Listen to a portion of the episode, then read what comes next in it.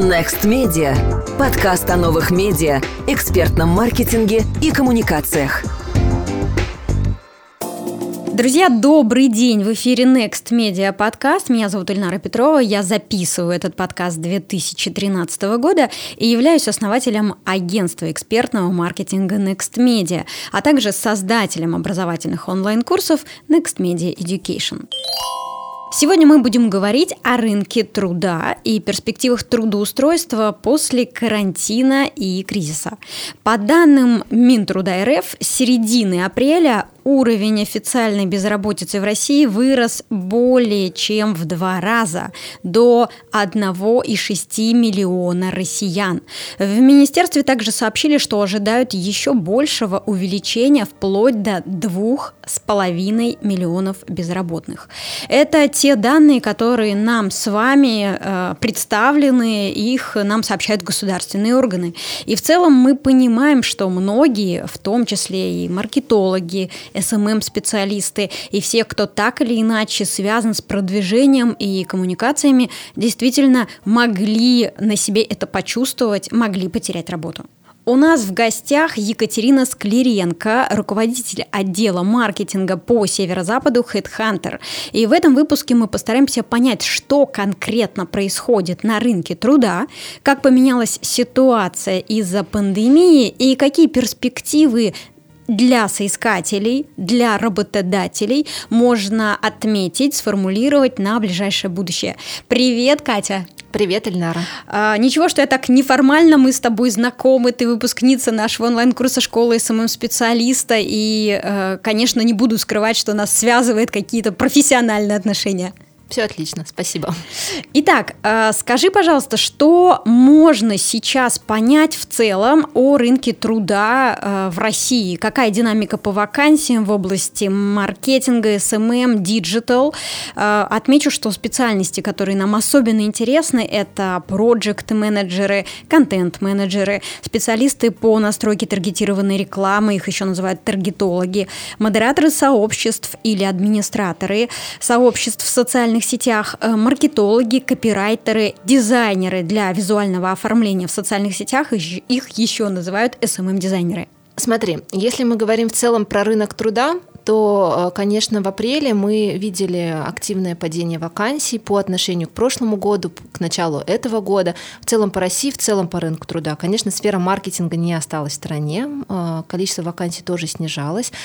И если брать, например, вот второй квартал этого года э, по отношению к прошлому в России количество вакансий сократилось больше, чем на четверть по всей России. Количество удаленных вакансий выросло в полтора раза. Конечно, это связано с тем, что большинство компаний перешли на удаленку, и, конечно, они отмечают свои вакансии галочкой, как удаленная работа. Не факт, что все эти вакансии останутся потом в этом статусе, и люди не вернутся в офисы. Но вот такой тренд есть, и в маркетинге он, конечно, один из самых отчетливых. Если говорить о специальностях внутри SMM, э, какие наиболее востребованы? Есть ли какая-то динамика или статистика у вас на этот счет? А, я смотрела аналитику по всем вот вакансиям, которые ты перечислила, и могу отметить, что в целом заметно, конечно, падение по всем позициям, и таргетологи, и проект-менеджеры, и в целом да, позиция маркетологов. Количество вакансий снизилось от 20-25% э, до 14-17%. 15% в зависимости от позиции. Хочу заметить, что вот из перечисленных специальностей меньше всего количество вакансий сократилось для таргетологов. То есть э, люди, которые приносят деньги и э, функционал которых очень четко описан, понятен и имеет э, какие-то вот hard skills в основе, он востребован и он вот меньше всего пострадал в данной ситуации. Но если говорить про количество вакансий, то количество вакансий для таргетологов, оно, конечно, меньше э, по сравнению с вакансиями, например, в целом для маркетологов или для SMM-менеджеров, потому что конечно, большинство работодателей и крупный бизнес, и средний бизнес под э, такими специальностями, как маркетолог или SMM-менеджер, подразумевает большой пул обязанностей. И, допустим, для SMM-менеджера это может быть не только ведение пабликов и э, вся деятельность, связанная с продвижением компании и поддержанием репутации в социальных медиа, это может быть и email-маркетинг, и э, контекстная реклама, и работа с аналитикой, э, ну, в общем, весь пул функционала, который есть и у маркетолога. Плюс, что стоит заметить, очень часто вакансии, например, контент-менеджера и SMM-менеджера, они вот тоже похожи по функционалу, и часто вот в вакансиях для контент-менеджера присутствует, опять же, email-маркетинг и, в общем, другой, другой весь функционал, который, по сути, ну, в общем, делает маркетолог. Поэтому э, рынок действительно неоднороден, и здесь хочу заметить, наверное, еще по соискателям такую интересную тенденцию, что контент-менеджеры — это, конечно, более такая молодая аудитория, которая ищет работу э, по этой специальности. Здесь вот среди всех обсуждаемых нами с тобой э, вакансий, э, среди контент-менеджеров больше всего тех, кому, кто в возрасте от 18 до 30 лет, и большой пул людей, которым 14-18 лет. То есть вот они уже есть на HeadHunter, они активно размещают свои резюме, ищут работу, и такая же история с модераторами вакансий.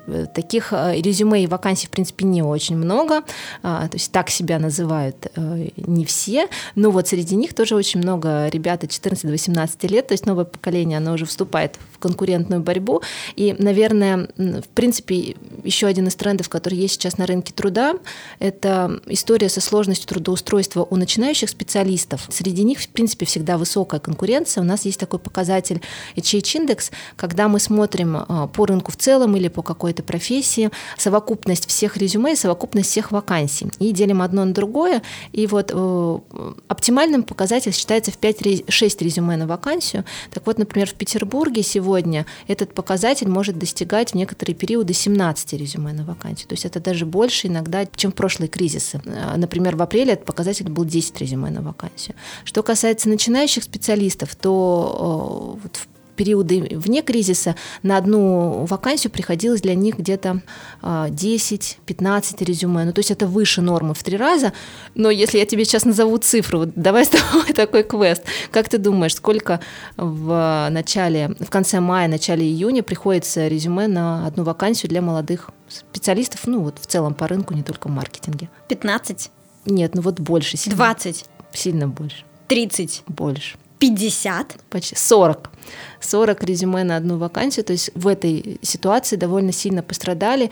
Молодые специалисты – это э, одна из э, тех категорий, которая в наибольшей степени пострадала, потому что большинство компаний свернули стажировки в текущих условиях, кто как перестраивался, кто-то более успешно, кто-то менее успешно.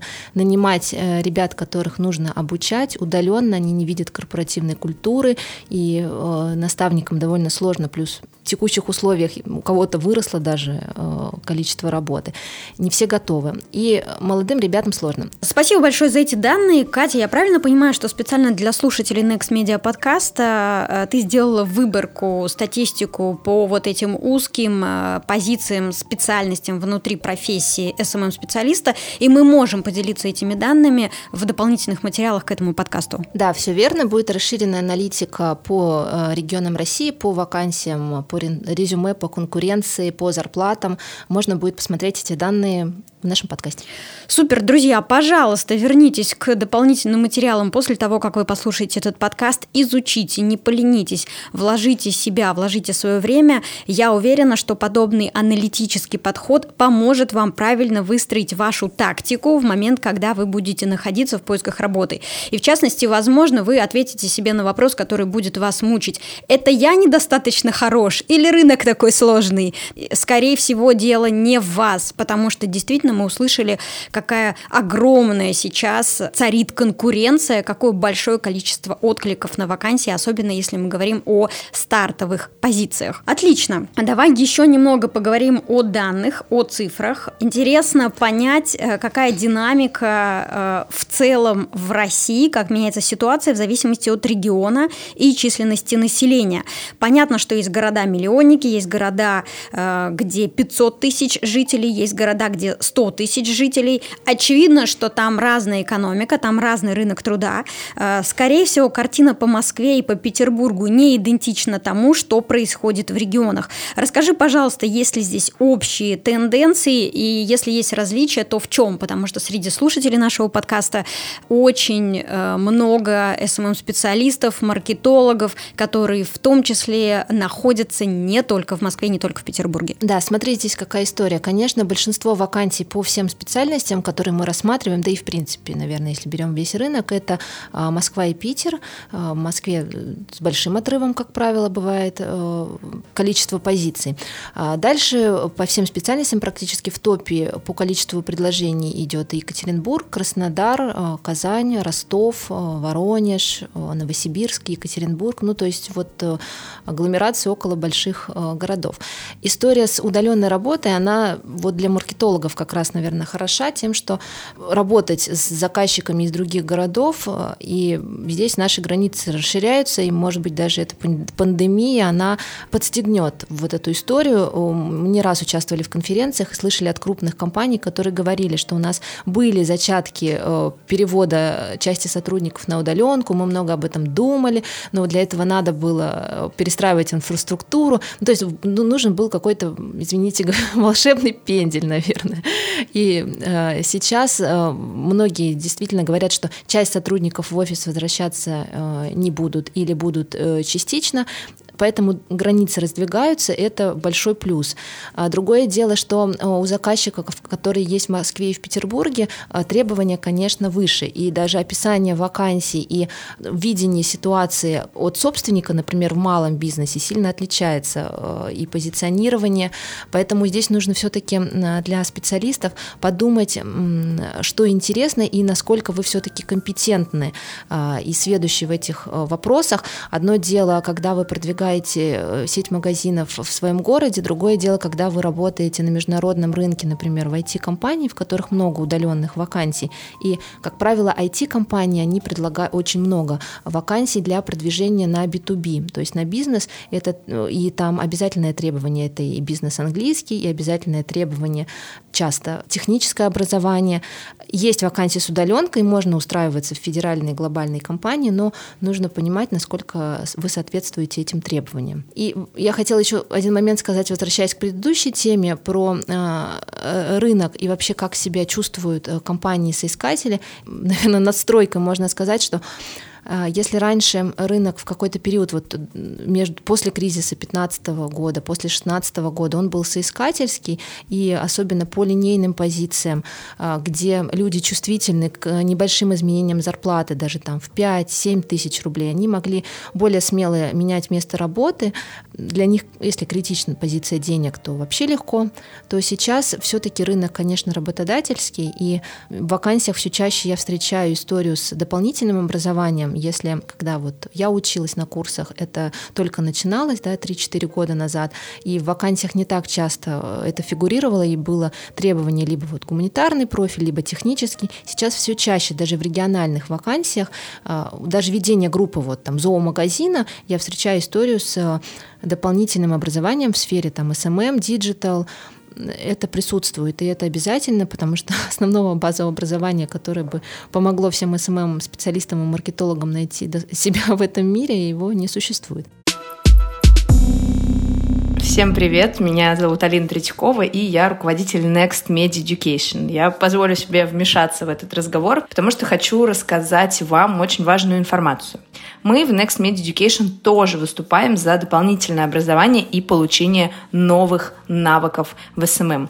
С 2012 года Next Media Education позиционировала себя как образовательное направление зонтичного бренда Next Media – за этот довольно продолжительный срок мы обучили навыкам белого SMM более 800 студентов. Это большая цифра. Сейчас наши выпускники чувствуют себя максимально отлично, уверенно, комфортно на этом непростом и довольно конкурентном рынке. В доказательство вы можете послушать выпуски Next Media Podcast с нашими выпускниками. Они выходили довольно регулярно. А флагманским продуктом Next Media Education раньше был курс. Это была школа SMM-специалиста. Курс длился два месяца, и по итогу его прохождения, по сути, э, студенты получали новую профессию SMM-специалиста. Сейчас времена изменились, так с этого года мы позиционируем Next Media Education как образовательный сервис удаленных профессий, который создан экспертами маркетинга. Какие изменения мы заметили? А, в рамках последнего 20-го потока около 30% заинтересованных не были готовы проходить курсы два месяца. А, их запрос был в том, чтобы в моменте закрыть определенную задачу. Им был нужен конкретный навык и сейчас, в моменте. Самыми востребованными запросами оказались настройка таргетированной рекламы и, пожалуй, копирайтинг. А, наши новые продукты будут состоять из модулей и микромодулей. Это будет 3, возможно, 5 лекций и дополнительные материалы каждой лекции, каждому модулю. Освоение нового будет проходить постепенно. Это уже не будет большой двухмесячный курс, вы будете проходить курсы по кусочкам, по модулям. Пройти несколько модулей из трех уроков гораздо проще, согласитесь, чем один курс, который длится два месяца. Не все готовы потратить два месяца на обучение. Это довольно сложно энергетически. А короткие модули экономят вам энергию, вы попадаете в поток, учиться гораздо легче и на самом деле эффективнее. Сегодня нам важен ваш опыт прохождения образовательных продуктов. Я уверена, что э, наши слушатели прошли не один образовательный продукт, и нам нужна ваша помощь. В описании этого выпуска вы найдете анкету. На ее заполнение уйдет около 5, возможно, 7 минут. Это поможет нам проанализировать ваш опыт, проанализировать пользовательский опыт и сделать продукт, который действительно будет приносить пользу и результат. Еще раз спасибо. Это была Алина Третьякова, Next Media Education. А если мы поговорим о зарплатной вилке, э, мы уже поняли, что каждая сложность – это возможность. И сейчас э, которые находятся в регионах, действительно могут рассчитывать на интересные позиции, откликаться на интересные вакансии, которые предлагают э, большие глобальные IT-компании или медицинские компании, которые растут, развиваются и хорошо себя чувствуют относительно других вот в текущей ситуации.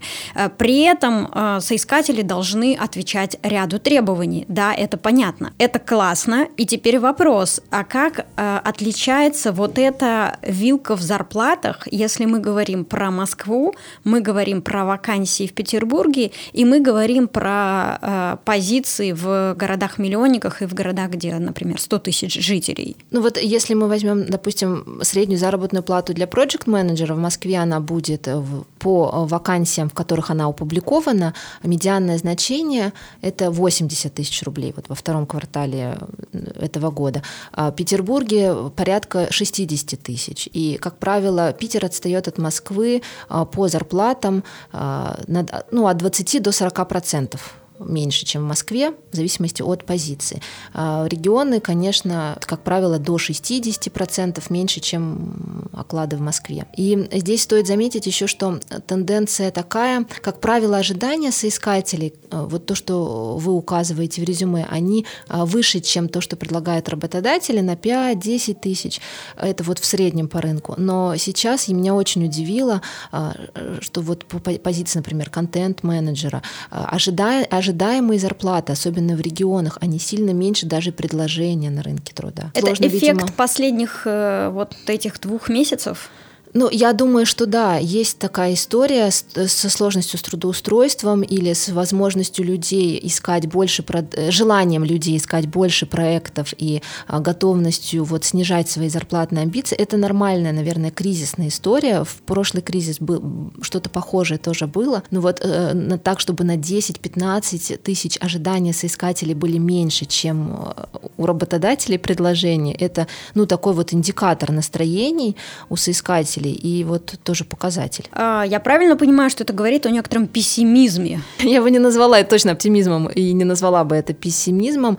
А, мне кажется, это может быть реалии. Наверное, правильная всегда стратегия, в принципе, во-первых, посмотреть зарплатные обзоры от HeadHunter, посмотреть, э, что, какая зарплата опубликована в вакансии, и точно соотнести это со своим резюме.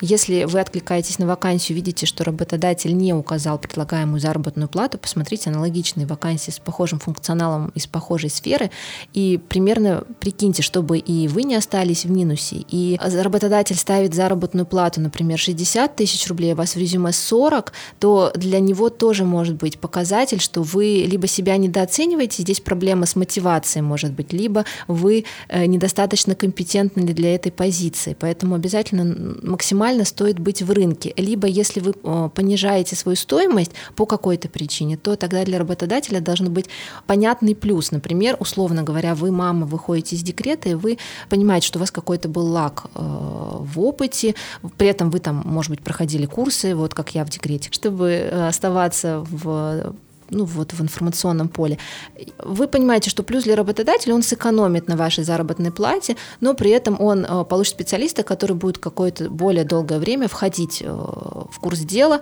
Если вы готовы сразу и сможете включиться в работу, это отлично. Но для работодателя должна быть прямая выгода, на чем он экономит. Обратная история. В вакансии стоит э, стажировка, и там указана заработная плата 12-15 тысяч в месяц, а вы откликаетесь резюме, в котором указана заработная плата зарплата 40 или 50, но это вот мои личные кейсы, которые я наблюдаю в работе с начинающими специалистами, это тоже вызывает дикий восторг. И не делайте так, пожалуйста. Ну, действительно, сделайте второе резюме. Или когда откликаетесь, уберите заработную плату. Или укажите ее, ну, чуть больше, ну, пусть будет 20 тысяч рублей. Но когда она в два, в три раза больше той, которая указана в предложении, это есть хорошо. Очень хорошо, что ты сейчас об этом рассказала. Давай э, чуть глубже пойдем в эту тему. Э, какую бы ты рекомендовала стратегию или какой план действий начинающим специалистам в SMM, которые хотят найти интересную позицию? Как я поняла, откликаться на все вакансии подряд не лучший вариант. Э, на все подряд точно нет. Ну, идеальный вариант это иметь несколько резюме. Основное резюме э, и самое главное правило назвать его так, как э, вы хотите называться, как вы себя позиционируете, и это должно соответствовать той позиции, на которой вы откликаетесь. В маркетинге маркетинге вот все расплывчато, как мы с тобой уже говорили, но все же, если это контент-менеджер, то назовите свое резюме либо контент-менеджер, либо, ну, SMM-менеджер, ну, не email-маркетолог или не маркетолог, а все-таки сосредоточьтесь на, на работодателе. И ваша задача не только себя презентовать, но и понять и выявить, как у хорошего, хорошего продажника, выявить потребности э, компании и понять, что ему требуется. Считайте внимательно вакансию и название, и э, свое резюме составляйте таким образом, чтобы закрыть эту потребность. Второе, про начинающих специалистов, у которых вообще нет опыта, например, э, то это, конечно, можно отразить и в названии резюме, написать либо там помощник, либо, ну вот лучше не называть свое резюме начинающий специалист, потому что тогда работодателю непонятно, как вы себя позиционируете. Ну, то есть вы готовы вроде заниматься всем и ничем одновременно. И все-таки, если вы идете в SMM, наверняка у вас есть курсы, наверняка есть какие-то рабочие кейсы, которые вы делали в рамках обучения. Это все э, стоит указать.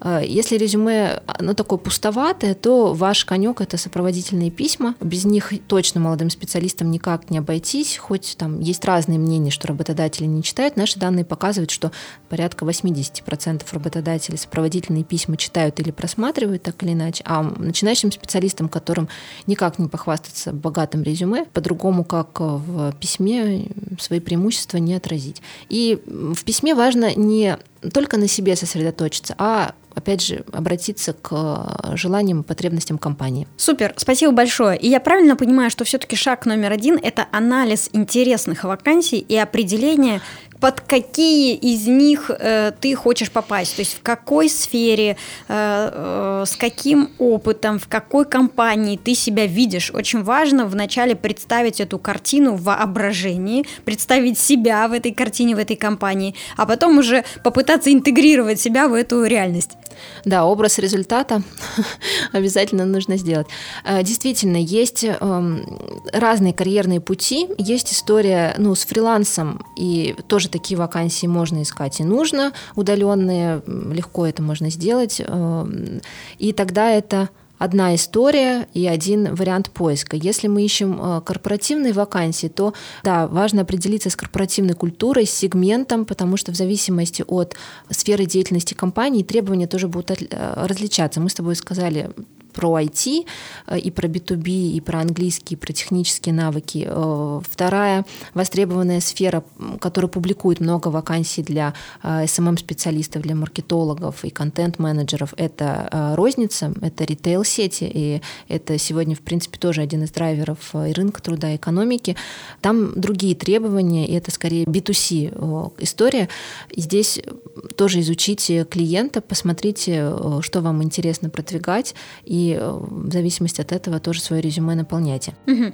Итак, получается ритейл, IT да. и э, навык э, работы на B2B рынках. Да, но я не говорю, что это повсеместно B2B рынки, и это точно не каждому будет подвластно, потому что техническое образование среди СММ-специалистов все-таки редко встречается. А, как правило, там и есть это скорее история, наверное, для технарей, которые переходят, э, которым, может быть, не нравится там основная своя специальность, такое тоже часто бывает.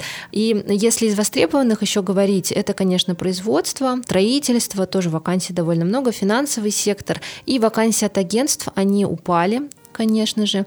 А вакансий от агентств, например, много для контент-менеджеров, для СММщиков чуть, ну тоже, кстати, для СММщиков довольно много вакансий от агентств, даже в текущих условиях, а, потому что, ну, в штате компании не всегда бывает отдельный СММщик, может быть интернет-маркетолог, а SMM может быть на аутсорсе. А, таргетологи тоже, как правило, э, история агентская, не все берут в штат, это если узкоприкладная.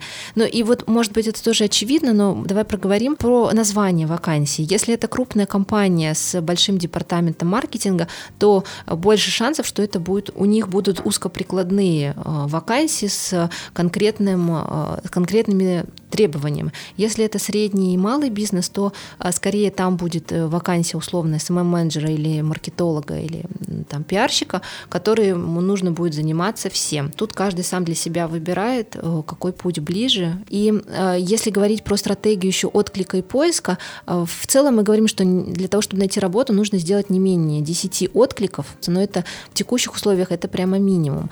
Но э, откликаться действительно нужно разумно, правильным резюме на правильную вакансию. Ну, и э, вторая история, которую я всегда рекомендую, это записывать э, в любой удобной для вас форме, на каком сайте, какой социальной сети, э, какой компании вы откликнулись, на какую позицию, потому что если это крупная там, ритейл-сеть, у нее может быть несколько позиций по разным направлениям SMM. Запомните, потому что если вам будет перезванивать работодатель, он может вам перезвонить, если вы указали, например, на HeadHunter э, как желаемый способ связи телефон, и вот как правило, это длинный, длинное представление э, рекрутера, и вы можете не услышать, не расслышать э, там компании пятерочка, как вот я откликалась, на какую позицию. А вы тут открыли ваши там записи и помните, как называлась позиция, примерно короткие требования. И вы быстро, оперативно можете ответить. С учетом конкурентной ситуации, быстрая реакция правильная, она очень э, важна. Есть смысл создать такую таблицу в Excel, в которой вы введете э, позиции в вакансии, на которые вы откликались, отметите, какое резюме конкретно вы им отправляли, и отметите, что вам понравилось в этой вакансии, что вам не так понравилось, что вызвало вопросы, чтобы быть всегда готовыми к этому первичному телефонному разговору с представителем компании. Вот можно Excel, можно а, записная книжка, можно просто записи, можно и на HeadHunter видны все ваши отклики, все ваши чаты с а, работодателями, но в моменте сделайте так, как вам удобно, в какой форме. Ну, потому что если у вас уже даже больше пяти откликов, я уверена, вы а, точно в моменте не вспомните, какая компания, когда, какие, если у вас несколько еще резюме, чем вы откликались и так далее. Конечно, это звучит сложнее, чем постоянно ходить на свидание, ты знаешь? Хотя и там, и там нужны похожие навыки, похоже. как я понимаю, да. А вот у меня еще один такой интересный вопрос возник в голове. Э, я соискатель, нахожусь в поиске интересных вакансий. Где мне лучше их мониторить? На сайтах э, вроде Headhunter или заходить на сайты компаний, которые мне нравятся, и искать там вакансии? Везде. Ответ, естественно.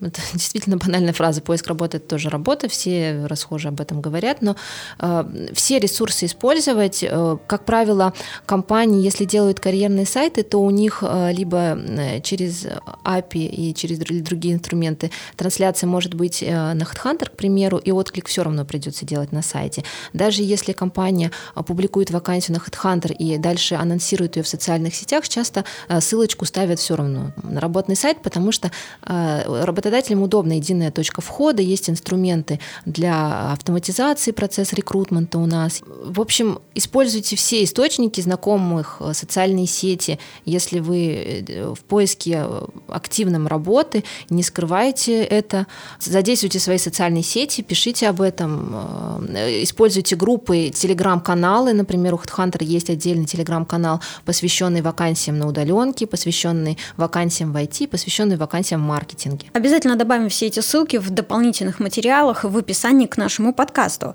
Э, я правильно понимаю, что на сегодняшний день открыто говорить о том, что ты ищешь работу, это не стыдно, а скорее наоборот, это правильно, это стратегически верно и это зрелый подход. Как в любом совете, наверное, нет э, уникального рецепта для всех. Э, в принципе, если особенно начинающий специалист или там специалист без опыта, или если вас в текущих условиях реально сократили, то это хороший хорошая стратегия, правильный путь об этом говорить всем, потому что ну, у вас есть цель, образ результата, и вы к ней идете. Посмотрите, какой путь э, лучше, потом действительно сможете оценить э, результат. Если все-таки имеется какая-то скрытая история, сложности с текущим работодателем, или а, вы очень опытный специалист и а, там временно остались без работы, здесь нужно все-таки смотреть, насколько ваша социальная сеть там дружелюбна, открыта, она у вас там действительно может вам помочь. Если понимаете, что отклика особо не будет, то, может быть, и не стоит афишировать, стоит э, просто личные связи задействовать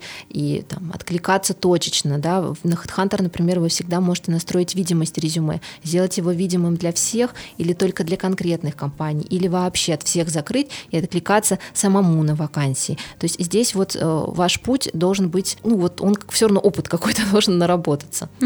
Скажи, пожалуйста, а в каких ситуациях имеет смысл обращаться за помощью к карьерному консультанту? Консультантам, это больше актуально для специалистов на старте или для, как ты уже сказала, опытных специалистов, которые попали в какую-то сложную ситуацию и не понимают, как им развернуть карьерный путь? Эта история актуальна для всех. Ну, как для всех. Смотри, э, в текущих условиях мы замечаем на самом деле востребованность. У нас есть соискательские сервисы э, и карьерное консультирование, и помощь в составлении резюме. И мы вот в текущей ситуации, в апреле, в мае мы замечаем замечали возросший спрос, а, и причем от опытных специалистов и от начинающих.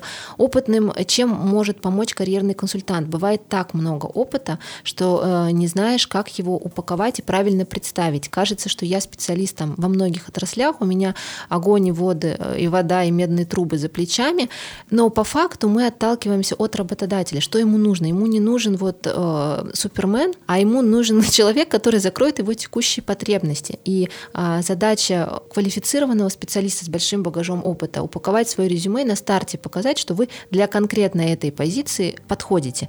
И вот я всегда привожу пример, если еще пять лет назад мы а, рекомендовали там и говорили, что можно последний десятилетний опыт, например, указывать, то в текущих реалиях даже уже трехлетний опыт иногда никому не интересен. Интересно, чем вы занимались последний год вашей работы. Поэтому резюме максимум там полторы, одну-полторы страницы А4 должно составлять. И для опытных специалистов действительно не надо указывать весь профессиональный путь там с 2000-х, с 90-х годов, да, ну, на, наверное, есть у нас такие опытные слушатели. Важно указать там, ну, 5 лет последних. И а, вот карьерный консультант поможет именно вас правильно спозиционировать, плюс все-таки выяснит ваши потребности. А у нас есть даже а, на HeadHunter отдельно а, сейчас выложены в YouTube ролики, и наши карьерные консультанты онлайн проводят встречи, где вы можете обратиться и в онлайне с вами разберут резюме. И а, всегда карьерные консультанты задают вопрос, что вы все-таки хотите. Даже если это сфера продаж, а, что вы хотите? Холодные продажи, или вы хотите с горячей базы работать, или вы хотите заниматься поддержкой клиентов. От этого даже название резюме будет другое. Менеджер по работе с клиентами или менеджер по продажам. Ну и в, SMM тоже есть такие тонкости. И вот возвращаясь к потребностям, карьерный консультант поможет их вам проговорить, Э, потому что мы не всегда их осознаем, когда мы начинаем разговаривать с кем-то, проговаривать. Это лучше вскрывается. И от этого уже составить, помочь грамотное резюме и выстроить стратегию поиска. Спасибо большое. И вот у меня еще такой вопрос. Есть такое мнение, что самые интересные вакансии э, публикуются, попадают э, на так называемый скрытый рынок труда. Это вакансии, которые переходят от своих к своим по каким-то закрытым чатикам, через какие-то связи. Э, согласна ли ты с этим, что показывает э, твой опыт? И следующий вопрос, а как же попасть на этот скрытый рынок самых классных вакансий? Мне здесь хочется сказать классно классно, самые классные вакансии у нас, но э, я, конечно, не буду так делать, потому что история какая? Есть разные способы поиска. Если у вас есть доступ к этим скрытым вакансиям и к знакомым, которые могут вам помочь в трудоустройстве, это прекрасно. Если у вас нет, вы идете во все возможные ресурсы, джоб-сайты в соцсети, мониторите, и там полно классных вакансий, честно скажу. Почему? Потому что всем нужны профессионалы. И не всегда приведенный друг он э, даже знакомый, даже очень классный человек, который с большим багажом и опытом, он подойдет от той конкретной вакансии под ту корпоративную культуру и под тот конкретный запрос, который есть у компании. И сегодня компании все-таки предпочитают на результат работать. Ну и даже наши опросы показывают, не всегда это хорошая стратегия. Еще почему? Потому что, да и рекомендовать не все готовы. Я даже знаю по сообществу, например, пиарщиков, что э, не все готовы рекомендовать даже своих близких друзей, даже тех, с кем они работали, потому что это ответственность на того, кто рекомендует, и брать ее на себя за чужого человека э, не все готовы. Поэтому есть классные вакансии в открытом доступе, да, на них сложно попасть. Э, например, на, на мою позицию, когда я приходила в HeadHunter, это было около 500 откликов. А какая у тебя была стартовая позиция в HeadHunter, кстати? Была руководитель пресс-службы, у меня была позиция. Как, и сколько лет назад это было? Это было в 2014 году. Вот. И есть, есть, конечно, позиции, на которых откликов гораздо больше. Но, как показывает практика, моя лично, моих коллег, которые устраивались через HeadHunter, я считаю, у нас отличная компания, у нас прекрасные вакансии и возможности. Это все возможно через открытый рынок труда. В общем, такой мой месседж, что, наверное, есть эти чаты. Э, если у вас есть знакомые, которые могут рекомендовать или давать ссылки, это замечательно. Если нет, то открытый рынок труда, и здесь мы с тобой затронули тему дело не в вас, а дело в рынке, и дело в соискателях тоже. Мы проговорили, что нужно сделать, чтобы быть более успешным. Да-да-да, мне очень понравилось, что мы отдельно обсудили тему, связанную со стратегией поиска работы. Э, на мой взгляд, это очень важная задача. Это то, чему нас нигде не учат. Э, в школе нас этому не учат, в университете нас этому не учат. Единственный способ этому научиться – это пойти на специальные курсы или э, взять консультацию у профессионального карьерного консультанта, который проведет вас как ребенка через дорогу за руку и расскажет, вот здесь налево, вот здесь направо, это светофор, это красный, это зеленый, это желтый. А потому что ты не знаешь этих правил, ты первый раз идешь по этой дороге, ты не знаком с тем, как тут принято э, себя вести. И, безусловно, здесь нужна поддержка, и к этому нужно отнестись очень ответственно. И я согласна, что сначала есть смысл э, инвестировать в это, ну, не знаю, процент процентов 20, да, фокуса внимания инвестировать именно в это, и потом уже остальные свои усилия направить на э, вот этот э, бесконечный поток откликов. Я откликнулся на 150 вакансий. Чувак, это не то, что нужно было сделать в первую очередь. Да. Вернись, удали это действие, на, начни еще раз. Плюс история, когда очень много откликов, и если нет ответа, в текущей ситуации понятно, что э, это сложнее сделать, трудоустроиться.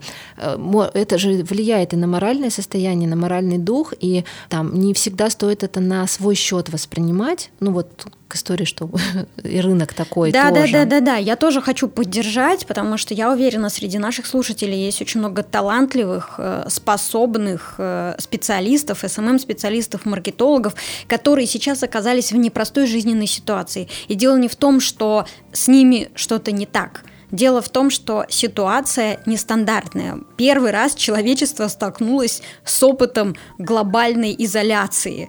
Никогда такого с нами не было. Нам всем непросто, и не стоит э, полностью перекладывать вот эту вину или ответственность за эту ситуацию на себя. Это будет не очень правильно, угу. и, скорее всего, если вы будете это делать, то уже ни один карьерный консультант вам за одну консультацию не поможет.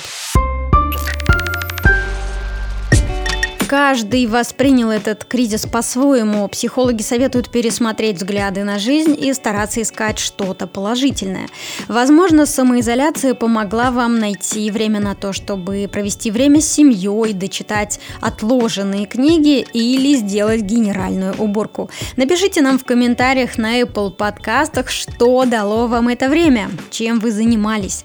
Мы же с коллегами в агентстве экспертного маркетинга Next Media воспринимаем любые сложности как возможности и потому не стали откладывать план по запуску курса про подкасты на время карантина. В течение месяца мы проводили онлайн-обучение, записывали вебинары, устраивали питчинги и защиты проектов студентов. Это был наш первый запуск курса про подкасты, и я хочу поблагодарить всех, кто доверил нам свое обучение. Мы учились вместе с вами, проверяли информацию, изучали новые темы. К концу курса мы провели питчинг идей с членами экспертного жюри и уверены, что у вас все получится.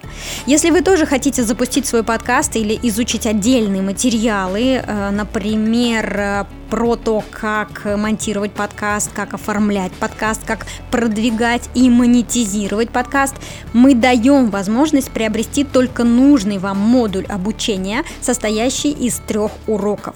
Также вы можете составить и индивидуальный план обучения из уроков разных модулей. Оставляйте заявку на сайте nextpodcast.ru и мы поможем вам запустить свой подкаст nextpodcast.ru. Еще я хотела вернуться к теме удаленной работы. Uh-huh. С одной стороны, те, кто понимал, что он может сохранять э, высокий уровень эффективности, не находясь в офисе, и при этом никак не мог договориться до этого о таких условиях с работодателем, э, наконец, теперь эти люди смогли поработать из дома и доказать, что они эффективны, и оценить все плюсы и минусы этого формата. С другой стороны, мы знаем, что есть немало людей, которые близки уже к последнему уровню эмоционального эмоционального выгорания из-за того, что они теперь вынуждены работать из дома, непривычная для себя обстановка, э, дети, собаки, бабушки, э, онлайн-уроки, э, параллельно нужно готовить, заниматься домашними делами. Это, конечно, очень сложно. Есть ли обратная связь от работодателей, насколько они оценивают эффективность удаленной работы? Есть ли компании, которые сказали, все, теперь мы переходим на удаленную работу, мы очень довольны результатами, класс, классно.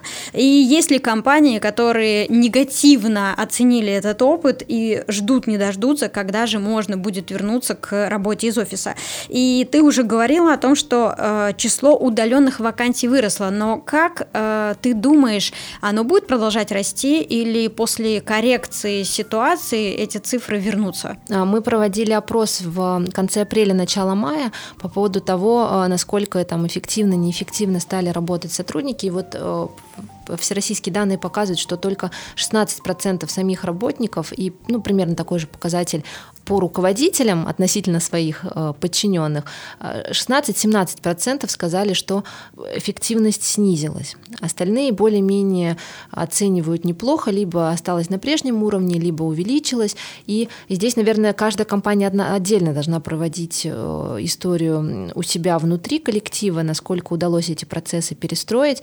Я думаю, что доля э, удаленных вакансий чуть-чуть подрастет. Если брать докризисный период, в целом по рынку по Петербургу на удаленные вакансии приходилось там не больше ну, 2-4% а, от всех предложений. Сейчас эта доля чуть больше, но она не глобально выросла. Пример, что интересно, а, так как я отвечаю еще за регионы Северо-Запада, в Калининграде вот это количество удаленных вакансий было больше, около 6%, это до кризиса еще. То есть такой, э, ну им сложно, потому что это анклав, и, конечно, не всех специалистов удается перевести, поэтому вот есть особенность особенности региональные, в целом этот показатель подрастет. Я не думаю, что это будет массово, потому что в Питере, например, у нас большое количество условно офлайн предприятий, которые не могут позволить себе удаленных сотрудников. Ну, может быть, это единицы у них будут, но весь штат перевести они не смогут. Ну, важно еще то, о чем говорит наш генеральный директор Михаил Жуков,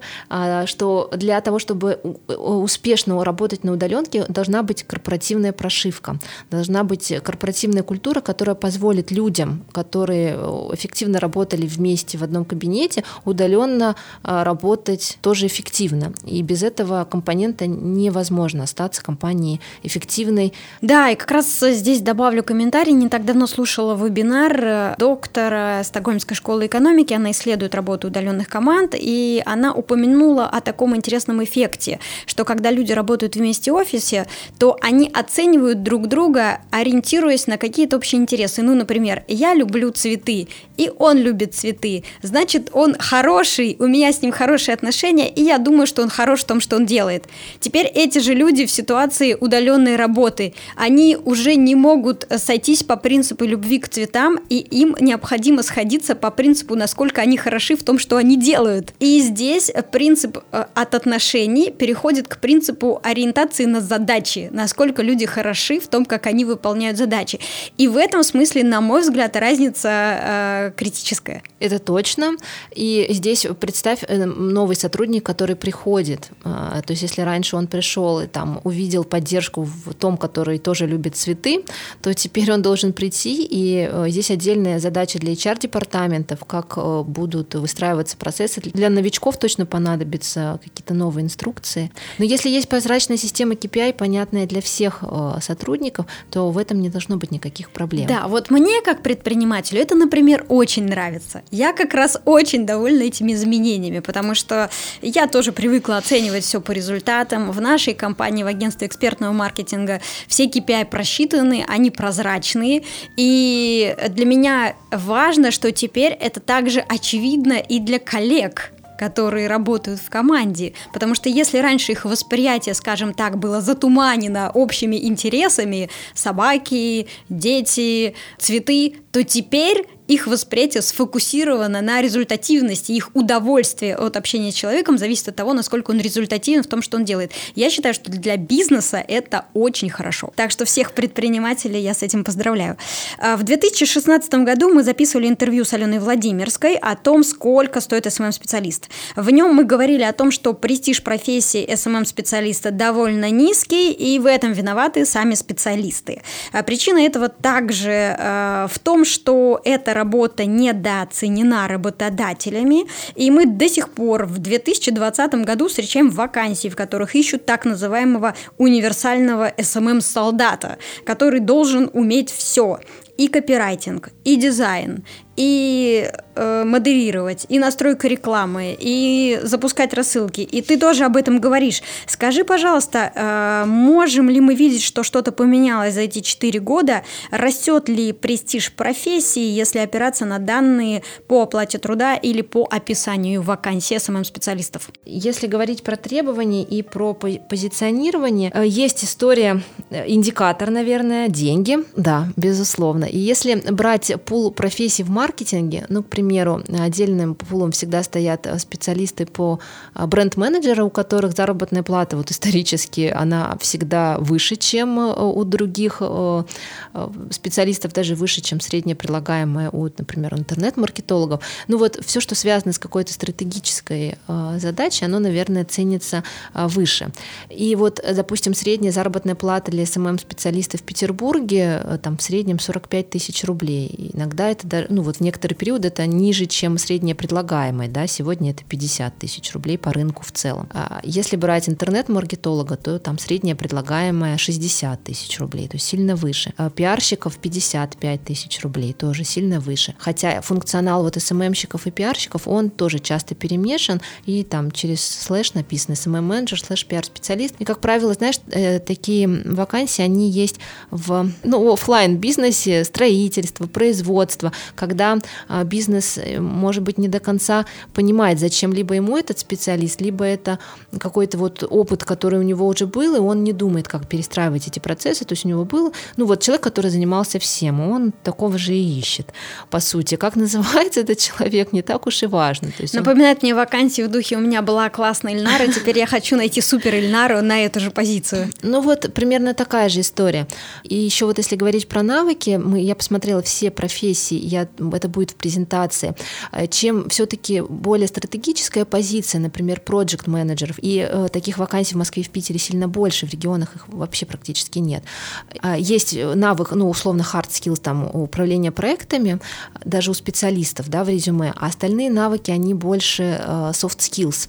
И чем более, наверное, стратегическая позиция, и чем более возрастные кандидаты, кстати, тем больше навыков, связанных с софт-скиллами, чем более прикладная и такая вот ручная функция, да, контент-менеджер, модератор вакансий, такая может быть более рутинная работа, тем э, более прикладные навыки, э, требования, да, либо знание каких-то программ, либо э, знание конкретных платформ. А где денег да. больше? Денег больше там, где требуются soft skills и там, где требуются да. навыки управления. Да, либо где... управление процессами, либо управление людьми. Да, либо управление процессами, либо управление людьми, стратегический взгляд. Ну вот опять же история с бренд-менеджерами, она тоже показательная. И, э, наверное, контент-менеджер и SMM-менеджер это может быть одной из ступенек и одной из, одним из функционалов, с которого можно начинать. И если хочется, ну и опять же, как вы выстраиваете свой карьерный путь. Если это горизонтальная история, фриланс, и вам действительно, ну вот нравится мне SMM от Бога, и э, мне вот эта только история, я вот ей занимаюсь, беру несколько проектов, веду паблик, паблики и там активно конвертю все в продажи.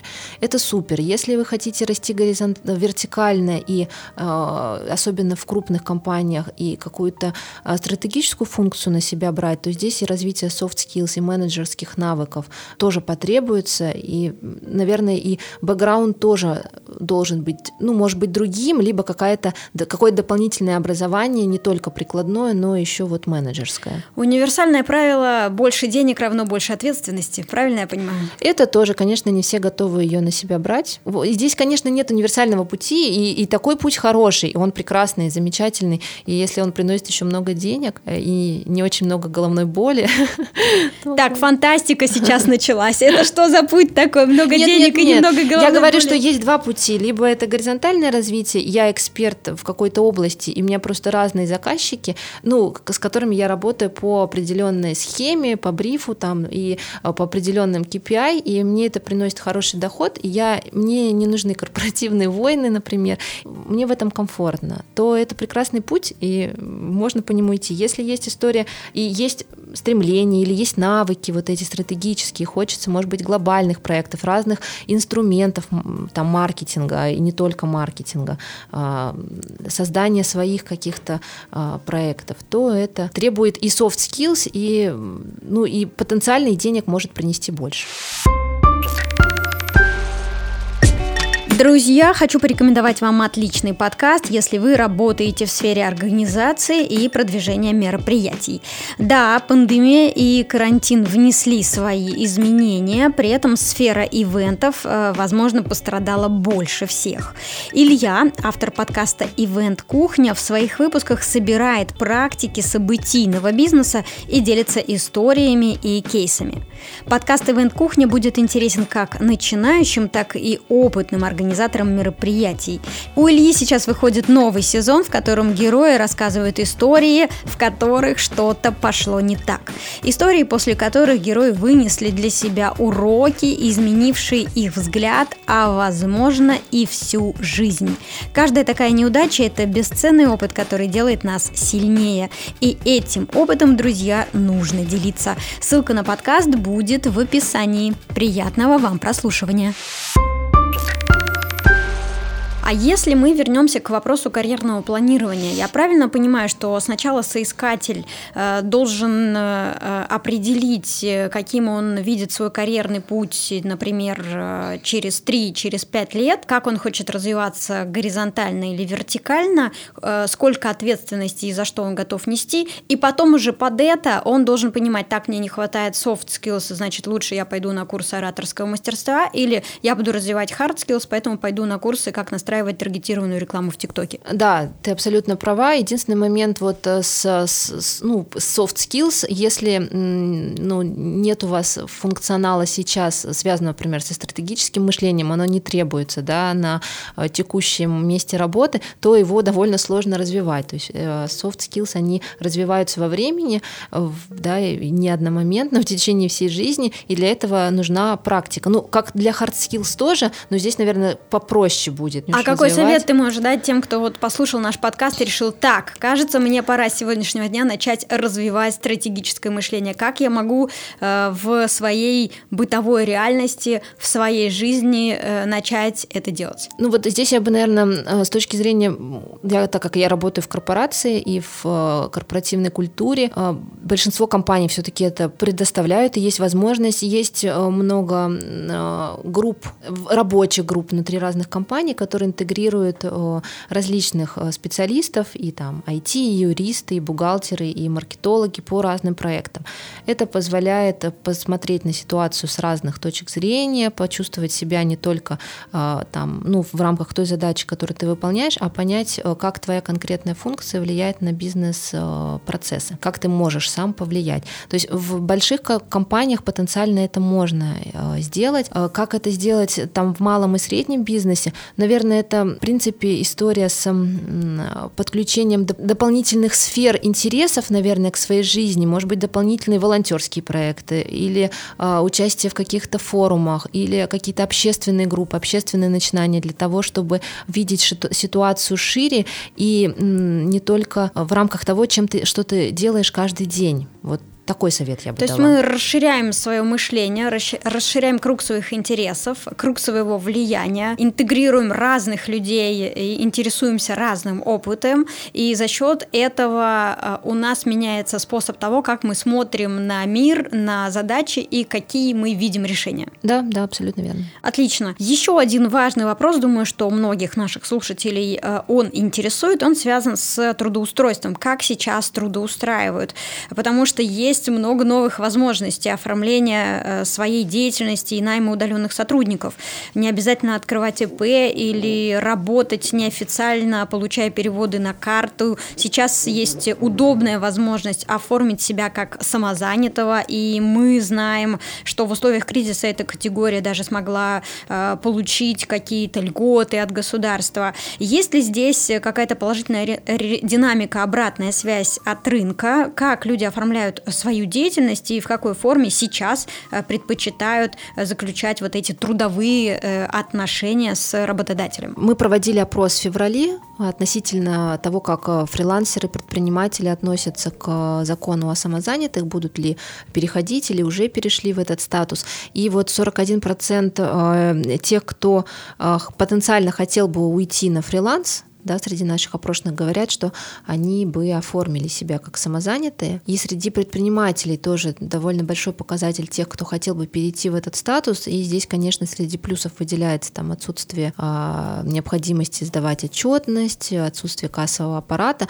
Ну вот среди минусов логично, да, что нельзя там нанимать дополнительно сотрудников. Я вот прям рекомендовать мне сложно, каждый все-таки сам для себя выбирает. И здесь есть история с тем, что не начисляется, например, стаж и пенсия. Может быть история история даже с договором а, с какой-то компанией, она здесь для человека будет более важна, э, чем в история с самозанятостью. Но то, что это перспективно и будет развиваться, это безусловно, да. Угу. Особенно люди, которые, в принципе, давно сами на себя работают, у них было ИП, и у них нет сотрудников. То есть, наверное, это хорошая история. Угу. В конце выпусков наши гости делятся бонусами в виде материалов, дополнительных источников информации для более подробного изучения. А, может быть, даже какими-то своими собственными наработками и данными. Итак, давай суммируем, чем мы сегодня будем делиться со слушателями нашего подкаста. Мы поделимся презентацией, в которой будут э, данные в виде графиков, в виде таблиц э, сравнительных по разным профессиям, и проект менеджеры таргетологи, контент-менеджеры, SMM-менеджеры э, в разрезе различных регионов России по заработным платам, по конкуренции, по динамике вакансий, по навыкам, которые есть в резюме и в вакансиях. Это, я думаю, будет очень полезно. Плюс мы добавим информацию про э, телеграм-каналы, в которых есть вакансии в IT, э, вакансии в маркетинге и вакансии на удаленной работе. А, вакансии постоянно пополняются, выбираются самые интересные с хорошей заработной платой, можно тоже их там отслеживать. Супер, спасибо большое, Катя. Этот бонусный материал, все ссылки мы разместим на нашем телеграм-канале и в описании к выпуску оставим ссылку на него. Подписывайтесь на нас в телеграм, искать нас очень просто по названию Next Media Podcast. И я еще раз хочу поблагодарить Катю за наш продуктивный разговор. Мне кажется, что после этого разговора можно лучше понять то, как выстраивать свой тактический, стратегический путь, как правильно искать работу, которая будет нравиться, которая будет приносить удовольствие, э, как понимать состояние текущего рынка и какие э, направления движения, какие отрасли являются наиболее перспективными и лучше себя чувствуют в текущей реальности. Эльнара, спасибо большое, мне было очень приятно сегодня. Спасибо, Катя. Вам, друзья, хорошего дня.